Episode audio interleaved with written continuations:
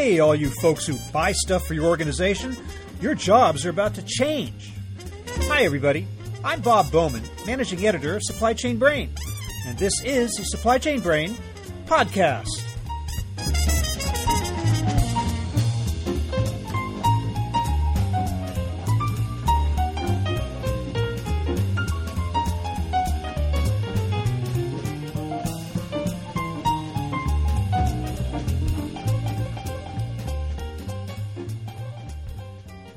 Procurement function has long been an essential part of global supply chains, but it hasn't gotten a lot of respect. If top execs pay any attention to it at all, it's to demand constant cuts in the cost of materials and services. Nowadays, though, procurement professionals are turning into more than bean counters. They're becoming essential partners in company wide efforts to streamline supply chains, forge better relations with suppliers, and manage the risk of disruption or failure in the chain. My guest today is Kai Nowosel, Managing Director in charge of the sourcing and procurement practice at Accenture. He believes procurement is in for a radical transformation within the next five to seven years. Get ready for the arrival of digital platforms, analytics, and the industrial Internet of Things, the last of which, according to Nowosel, promises to transform fundamental procurement processes almost beyond recognition. Those are his words, by the way. So let's listen to my conversation with Kai Nowosel.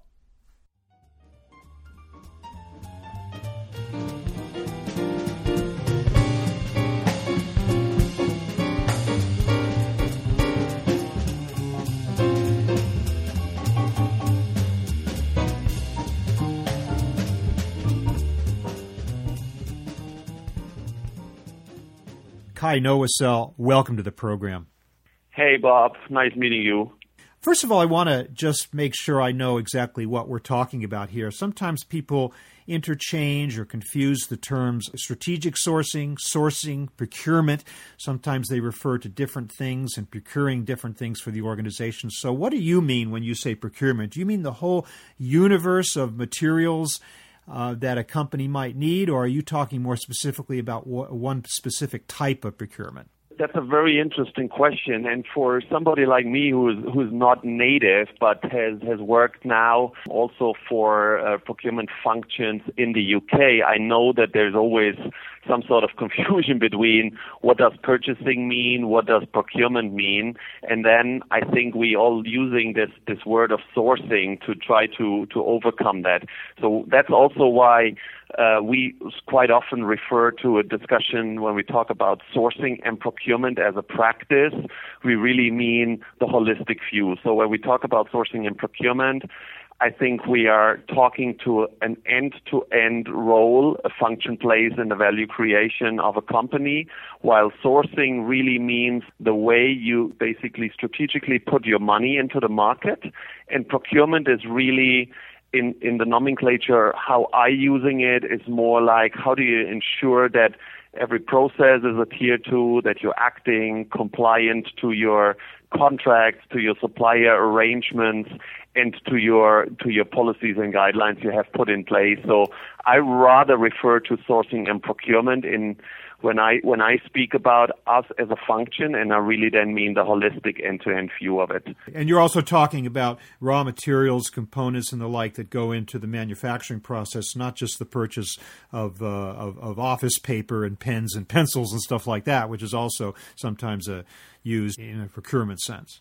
I think you're getting into a quite interesting discussion already because for me the function that really deals with every money that is spent externally should be the sourcing and procurement function of a company.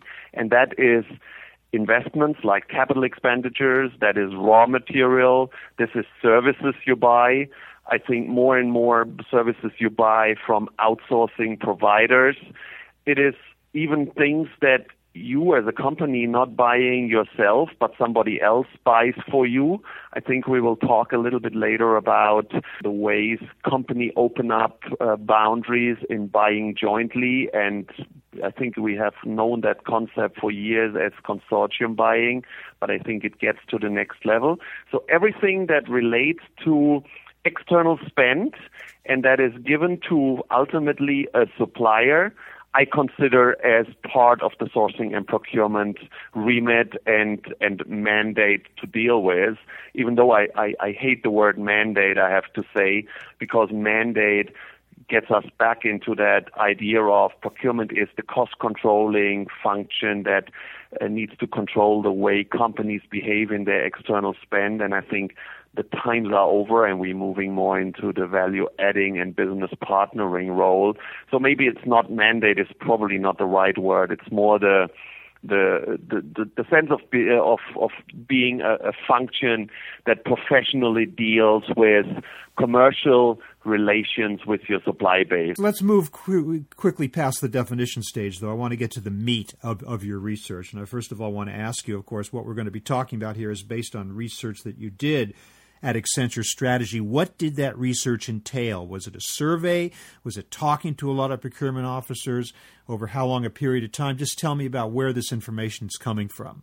Yeah, that's quite interesting uh, because we have moved this time of the research, we have moved away from a questionnaire based um, research because we exactly had the challenges in the past you laid out, Bob, which is what is the right definition? And if you just questionnaire based ask a question, uh, you never know how it was read by the, the person who is answering the question. So we moved into a interview based uh, research. I personally, with a professional researcher, interviewed everybody who's quoted and has contributed to that research. So it's interview based. All interviews were between one hour and 90 minutes, and they span from chief procurement officers to chief finance officers into some sort of academia, but also technology providers because we had the hypothesis at the beginning that digitalization of the function is, is, is really an interesting play. So to answer your question, it's really interview based and in that interviews like you and I now doing, it's really we tested a couple of hypotheses, questions and understandings to really translate it into what it is right now. A lot of what you did and a lot of what you've come up with on this site has to do with technology and the application of technology to the future of procurement. Indeed, uh, you say that when it comes to procurement within five to seven years, we may be saying, quote, there's an app for that, unquote. And I want to drill down a little bit more into what you mean by that, but maybe why don't we start by touching on some of the specific points of your research, uh, starting with this idea that within five to seven years, digital platforms will totally transform procurement organizations. I, I wonder what you mean by that. Talk a little bit more about the definition of platforms and just how that transformation is going to take place? That's a quite comprehensive question. So let me try to, to take it a little bit into the into the various segments. So if we talk about platforms or if we talk to the CPOs and they lay out the, the word platform, I think we will we, we are ultimately see something like three different type of platforms. We see one type of platform which is the platform of content. So how is content provided to to to the organization and how do requesters in an organization find to, to get their needs fulfilled. That's one platform. The second platform I would say is the collaboration platform. So how do you collaborate either with your internal partners but more importantly, also how do you work with your external partners? External partners meaning suppliers, but also other buying organizations. That's the that's the basically the second type of platform. And the third type of platform we are seeing is the analytical platform, so the data platform where you basically take all the conclusions, all the real-time information all together into a data platform. Those are the three platforms which we believe will radically change the way the procurement organization is set up and the way you prioritize the topics you do in the procurement in the procurement space. If I if I take them apart, data platform or content platform is really it's not about owning the content anymore. I think, um, and, and we're all getting tired in hearing all the, the Amazon-like examples. But I think what will happen is the way that you are, as a procurement function, the facilitator of content sources is becoming real.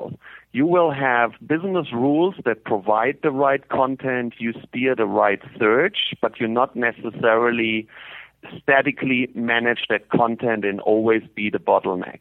That's what I see or what we really see, and it resonates in the market. We really see. So it's it's like the approach of a sh- we call it the shopping mall. So it's really something where you have perceived unlimited content, but you own the business rule that the only content you want to be displayed is really displayed. You keep using the word content, though. Kai, I want to make sure I know what we're talking about by even even as simple a word as content. The content mm-hmm. we're talking about here are the are the is it not the details and the intelligence relating to the various suppliers that you might or not be using. Is that what you mean by that? What I mean is content in regards to who are your suppliers, but also what type of products, services, materials they are mm-hmm. providing to you and that is for direct materials, certainly something that is also then gone through and secured through quality assurance, through the right audit trails. But in the services and indirect space, it's really access to solutions you really want to have people finding at your supply base and at even unknown supply base, but you are managing the way it is found and displayed even more importantly, you also, for example, take, take an example. You say, I only want to get services displayed from suppliers that have filed certain certifications about uh, protection of child labor, corporate social responsibilities, certain credit ratings, certain quality ratings from other buying organizations, just to give you an example. And based on that rules, you're making sure that only content is provided to your people based on the business rules you have laid out or search criteria you have laid out.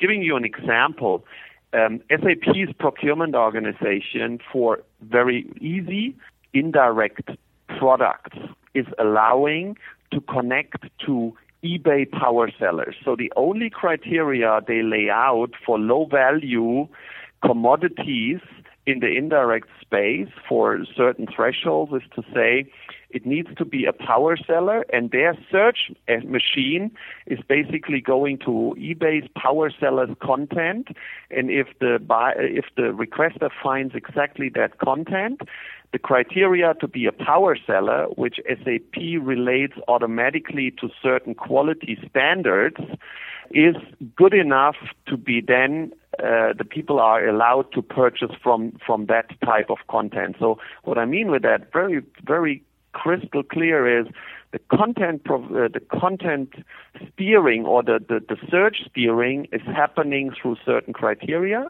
but SAP doesn't own any of that power seller's content. The only thing they own is uh, the search logic, how you find this type of product. But where is this massive database residing that is the basis uh, that delivers that information when you are searching? I mean, does each company have its own proprietary database that it builds up of its of, of its universe of suppliers, or is somewhere out there in cyberspace a third party providing this whole intelligence that multiple companies can draw on. You call it cyberspace, I call it internet. it's exactly okay. that. Um, it is uh, yes, you will you will still have first of all that logic of you going through your own content, so to speak. So, for example, you would go through your first through your own SAP or ERP system, but if you don't find it, you would by logic of business rules allow people to search into content provision that is not necessarily owned by you.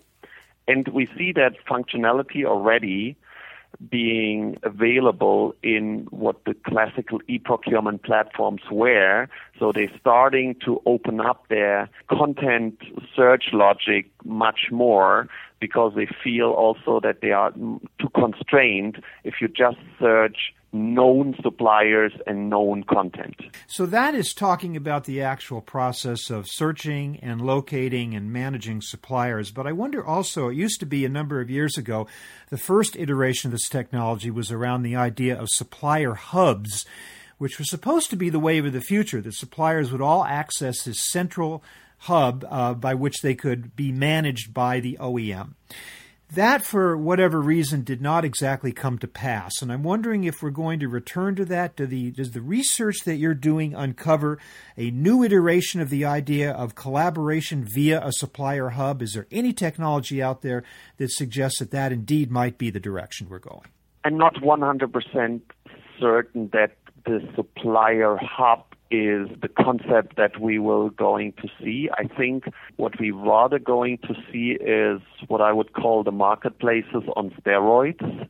So you would probably see a uh, revival of of marketplaces. I think what you refer to in the supplier hubs is rather what we will what we will see more and that is in the supplier collaboration platforms, which is the second type of platforms I see that you're starting to to see more collaboration platforms that are also more like the Xing, the LinkedIn or Facebook type of collaboration platforms versus the, the static platforms we currently have. I think that is where I would rather put the supplier hub in your logic. So kind of communities really. And that right. could be innovation communities, that could be supplier communities, that could be buyer communities, all of the above, which is likely to be seen very soon, yeah.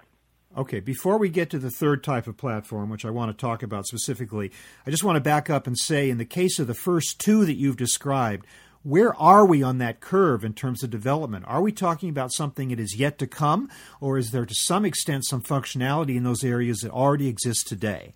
That is why I said we, we interviewed also people in the technology space because we wanted to get a sense. If you really look a little bit into the roadmaps of certain technology players, being at the the ones that are rather coming from an ERP space, the others that are rather coming from a content search space, others that are coming from a collaboration space, two things are pretty obvious. Number one, we will ex- we, we are expecting people or technology providers that have not been traditionally in the procurement space, they may enter that space because it's a it's a nice advancement or enhancement to their current business model. So I'm not indicating it, but I could imagine that people like in the like Google will start to, to also move into search engines that are more and more into the business to business environment than uh, purely in the business to consumer environment. Secondly, there are providers that come more from the e-procurement space that have really recognized that oh, we need to open up our own networks and our own content and they really have it on the map already on their on their technology map. So if you really what we what we try to picture is a little bit where are we in that curve as you as you asked also the question. I would say the probably the last two dots in the final technology roadmaps are still about to be developed, but they're all on the roadmap. So I think three to three years is probably a realistic time frame to have those two platforms really matured. I want to touch on that third platform and I want to talk about analytics uh, r- briefly. I, I, wish we had more time, but uh, I was interested in your conclusion that uh, only 40% of companies are using analytics in procurement. That's a, as opposed to, say, 59% in finance and 55% in customer service. Why is the use of analytics lagging in the procurement space? I have asked myself that question, and I think there are a couple of of reasons, and I and I want to politically phrase it correctly. Therefore, I'm I'm quite careful what I'm saying. So, number one, I think the the world of procurement has dealt with a lot of different data sources, and it took a while to find a solution to bring all these data sources to some sort of a standardization of of data points so that they that you can relate it and it makes sense. That's my first one. The second one is I think traditionally procurement decisions have, and that is where I'm now getting on a little bit political ground, um, they have been very much driven by a power play in the negotiation and gut feelings. And now the data points really indicating and, and, and telling you have you negotiated in the past well or not? And therefore, my, my second hypothesis is now the data is really providing facts about your historical performance. And last but not least, um, data in the procurement decision matrix is so complex. It needs so many simulations and if when dependencies that it really needs also technical skills, mathematical, statistician skills in the procurement function. And if you really look into the procurement function in the last three years, only very, very few organizations have invested into analytical capabilities because the procurement function as such has grown with relationship and negotiation skills. And now we're adding a third pyramid of skills into that function. And we see the first inroads, and that are people that like to play with data, massage data, and drive really from facts the right recommendation to the negotiation, to the decision making, and to the risk mitigation. So I think it has been a little bit, the reason has been a little bit that this type of skill just wasn't existing, that the data was rather complex, and now we're seeing a lot of people that see the benefit of it and they will catch up very quickly. One final point of, that you made I want to cover real briefly, and that is the industrial Internet of Things. You say that it will transform even the most fundamental procurement processes almost beyond recognition. Interesting, a rather extreme statement. What do you mean by that? We had that discussion uh, when when we researched, and, and a lot of people couldn't really articulate what industrial Internet of Things really means. And then we started to probe a couple of questions like imagine a procurement function today still has plenty of people that are dealing, for example, with purchase order, good receipt notes, as very tangible examples. And now start to think about if your bill of material for a direct material is extremely well laid out. The production system, the industrial Internet of Things, is basically building production systems that can assemble a product without human intervention. And the bill of material is, is assembling the product according to this bill of material. And with that, after the the good has or the, the the product has been finished and passed quality check, you can be 100% certain that every part that was needed in the bill of material has been basically put on that product, and therefore you can assume it has been ordered and it has been good received because it is the, the, the, the tool or the product is functioning, which means it is for sure built into that product. Why would you then need a purchase order? Why would you need to track a good receipt note?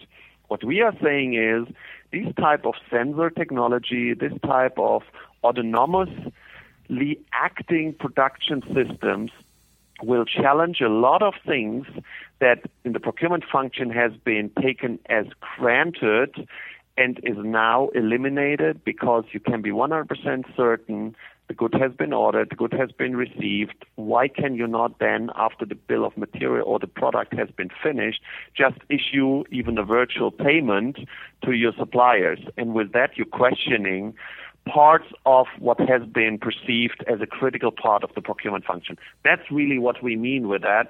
And that is just the starting point.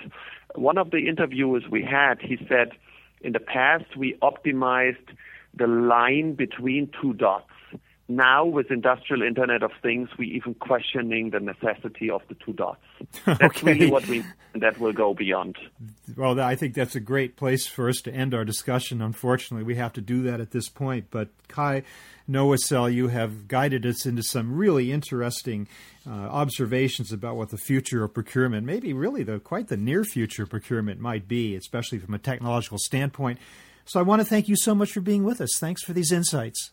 Thank you, Bob, and I really enjoyed to share that. And, and it's a little bit playing with the with the unknown, but I think we will see radical shifts quickly and very soon and and that's a little bit what we left what we felt when we completed the research was really the speed how the function is changing is is is so exciting and and fast that we probably even though we have written three five seven years some of the things we probably have as you said already tomorrow thank you for your time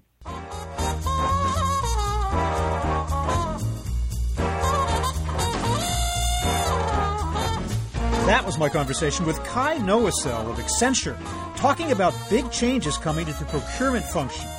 We're online at www.supplychainbrain.com, where we post a new episode of this podcast for streaming or downloading every Friday. You can also read my think tank blog, watch thousands of videos, and access all of our other content, including the digital edition of our magazine. Look for us on Facebook and LinkedIn, and follow us on Twitter at SCBrain.